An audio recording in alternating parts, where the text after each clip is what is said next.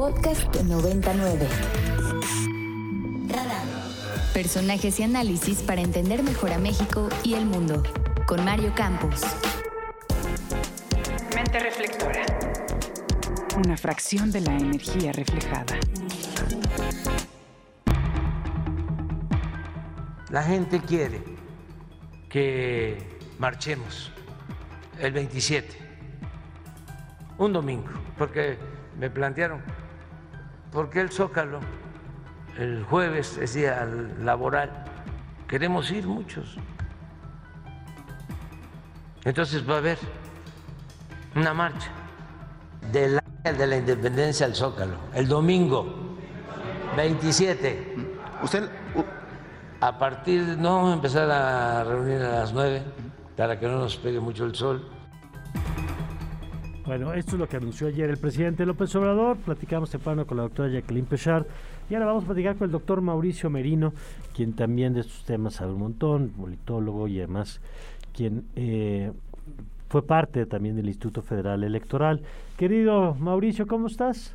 Hola Mario, con el gusto de saludarte, como siempre. Igualmente, querido Mauricio. Oye, a ver, yo te he estado leyendo y te he estado escuchando, pues con mucha preocupación, yo diría, sobre la marcha esta convocada por el presidente. Pues la marcha no tanto, Mario, porque pues es un acto eh, de respaldo político orquestado por sí mismo y para sí mismo, ¿no? Eso, es- eso es raro, es criticable. No, no recuerdo que haya habido un presidente que se haya respaldado a sí mismo mm, tanto como como López Obrador, pero eso no me preocupa. La verdad es que me preocupa mucho más la posibilidad real de que haya una reforma que modifique las condiciones electorales para el 24 o que de no haberla, si de plano no prospera el plan B, como le llama López Obrador, pues haya ya una una mecánica de descalificación de la elección del 24 para para llamarse a agravio y a fraude en caso de que su partido, sus candidatos, sus cocholatas, dice él, no ganaran la elección o no tuvieran el resultado deseable. Creo que lo que se está construyendo en México, Mario, es pues seguramente el episodio más delicado, más grave que hayamos visto desde la Revolución Mexicana. ¿Qué es lo que se puede perder, Mauricio? Hay quien ha señalado que la marcha encareció para los partidos de oposición, sobre todo para el PRI, la reforma constitucional y que eso es una cosa positiva. Pero hay quien advierte que, si bien no en la reforma constitucional, en las mismas leyes secundarias, el daño a la funcionalidad y a la autonomía del instituto puede ser real. Yo estoy en ello. Yo soy de los que advierten eso, Mario, porque se está olvidando la letra chiquita. Mira, la Cámara de Diputados, de entrada, ya le bajó dinero de una manera muy importante al INE y también al Tribunal Electoral. Se ha olvidado que el Tribunal Electoral es otra pieza principalísima del sistema electoral mexicano, porque toda la atención se ha puesto en el INE, es muy protagónico el INE, pero la propuesta del presidente incluye al Tribunal Electoral, que es la última instancia y quien dice la última palabra en materia electoral. De entrada tú tienes el mecanismo presupuestario y lo tienen sin duda la mayoría de Morena y ya lo está usando. Esto no es una predicción, esto Ujú. es un hecho y va a continuar los próximos años con toda seguridad. En segundo lugar, tienes la posibilidad de establecer la ley, hacer modificaciones a la ley orgánica del Poder Judicial de la Federación y meterte directamente a la organización del Tribunal Electoral. Pero también podría explorar Morena con su mayoría la modificación a la forma en que se organiza el servicio profesional de carrera del INE que si bien está contemplado en el artículo 41 de la Constitución, si bien le ordena al Consejo General tener un estatuto para su regulación propia, pues lo cierto es que la capacidad de emitir leyes por parte del Poder Legislativo pues está intacta. En consecuencia podrían meterse ahí. Y también podrían meterse a la regulación legal del padrón electoral al que le han echado el ojo ya abiertamente. Te recuerdo que incluso doña Olga Sánchez Cordero a quien yo le tengo mucho afecto, por cierto, pero cuando era secretario de Gobernación ya había propuesto Sí, por sí, órdenes sí. del presidente llevarse el padrón a Gobernación. Entonces, son tres piezas muy delicadas, Mario, de la organización electoral, cuatro, si incluyes el presupuesto. Tribunal, servicio de carrera, padrón y dinero. Entonces, todo eso sí lo pueden tocar por la vía legal, Mario. Yo creo que lo van a hacer, por cierto. Si tuviera yo que apostar, diría que no tengo, bueno, yo no tengo duda, apostaría a que Morena sí va a modificar el sistema electoral mexicano, porque el presidente sí está decidido a controlar el resultado electoral. A ver, ¿y hay recursos legales frente a eso? Porque yo entiendo que hay algunos componentes que, dado que está en la Constitución, por ejemplo, tú no puedes cambiar la forma de elección de los consejeros, tú no puedes cambiar el No, número de... eso no. Eso no se puede por una ley secundaria. Pero sí puedes, fíjate Mario, perdón que te sí, interrumpe, sí, sí. pero pero incluso eso, aún dejando intacto el sistema electoral actual, te recuerdo que eh, conformidad con la ley se debe integrar una comisión técnica para suplir a cuatro consejeros que se van en abril. Sí. Se va Córdoba, se va Murayama, se va Roberto Ruiz, se va Adriana Fabel. Ujú.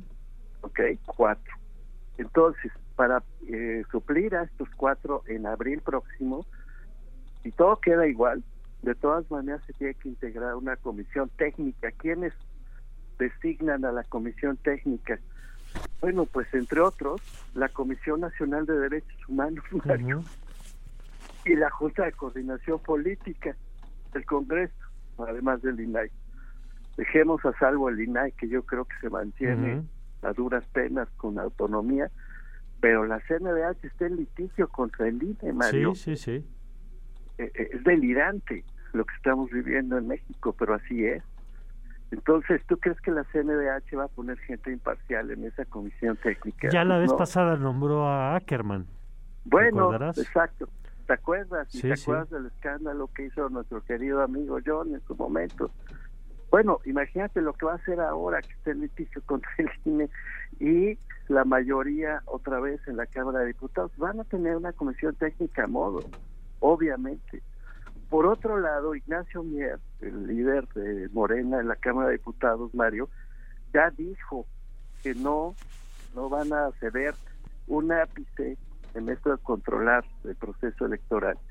Y en consecuencia, dice la ley vigente, que si no llegan a un acuerdo para designar estos cuatro consejeras, consejeros que vienen en abril, pues eh, la cosa procede por insaculación, Mario. Pues, ¿Cuál es la operación obvia que viene? Pues poner nombres a modo del presidente, no llegar a un acuerdo en la Cámara de Diputados y dejar que la Corte haga un proceso de insaculación para que salgan pues, el que caiga, como Ujú. tómbola, dice Mier. A eso vamos, Mario. Lo- no, no estoy haciendo una conjetura, ¿eh? es lo que ellos han dicho y hecho. No, no, un recuento de hechos, lo mío, no es un. Ahora, quien puede modificar curiosamente mucho de esto, si antes en la contención era el PRI en términos de la reforma constitucional, hoy pues está en la cancha de Ricardo Monreal, me parece, ¿no? En el Senado, porque en Cámara de Diputados, por todo lo que nos has dicho, pues está clarísimo que va a pasar en automático lo que se mande. Eh, la única posibilidad de contención de esto creo que sería en el Senado con la propio coordinador de la bancada de Morena. Pues mientras el coordinador de la bancada de Morena se mantenga en Morena, porque te recuerdo que por otro lado, pues es- eso corresponde a otro nivel de análisis. Pero pues Monreal está a punto de salirse, ¿no? Hasta hizo el chiste este de diciembre, me gustó para que te vayas, ¿te acuerdas? Entonces, Monreal es medio morena, medio ya no morena, ¿no? Pero en cualquier caso, lo que sí es verdad, Mario, es que la, la disciplina militar, nunca mejor dicho, Ujú. ¿verdad? que hay en, en las filas del presidente, pues está cada vez más afinada, ¿no? Es- ya, ya dejaron de pensar, la verdad, para obedecer. Y entonces el presidente está muy autoritario, cada vez más autoritario, y esta línea de la reforma electoral no la va a soltar. Entonces, yo estoy muy pesimista, la verdad, Mario. Me preguntas por dónde se podría frenar, por ningún lado, la verdad. Vaya. No, es la verdad. Tienen todos los medios, porque además tienen toda la facultad legal para hacerlo. Ellos pueden cambiar la ley. es la verdad, tienen la mayoría para hacerlo. La Corte no podría pronunciarse si el Poder Legislativo decide cambiar las leyes. Hombre, si tiene que pronunciarse hay una controversia, quiero decir. Sí, sí, sí, pero, sí. pero no hay un acto ilegal en que... Que pueda modificar una... Claro, que el Congreso emita una nueva ley. No, no tengo duda, Mario, de que esto corresponde a un guion político hecho desde hace mucho tiempo, que pasó primero por Fuerzas Armadas, ya esto se consolidó, y ahora van sobre, sobre el INE. Otra vez, no estoy haciendo una conjetura, si tú lees eh, el libro que publicó Andrés Manuel López Obrador antes de ser presidente, y lees después a la mitad del camino, segundo libro que publicó, en ambos libros este guion ya estaba escrito. Primero el ejército y después el control electoral. Léalo, ahí está. Bueno. Gracias, Mauricio. Te mando un abrazo, Mario. Abrazo de vuelta al doctor Mauricio Merino, académico de la Universidad de Guadalajara. Para más contenidos como este, descarga nuestra aplicación disponible para Android y iOS o visita ibero909.fm.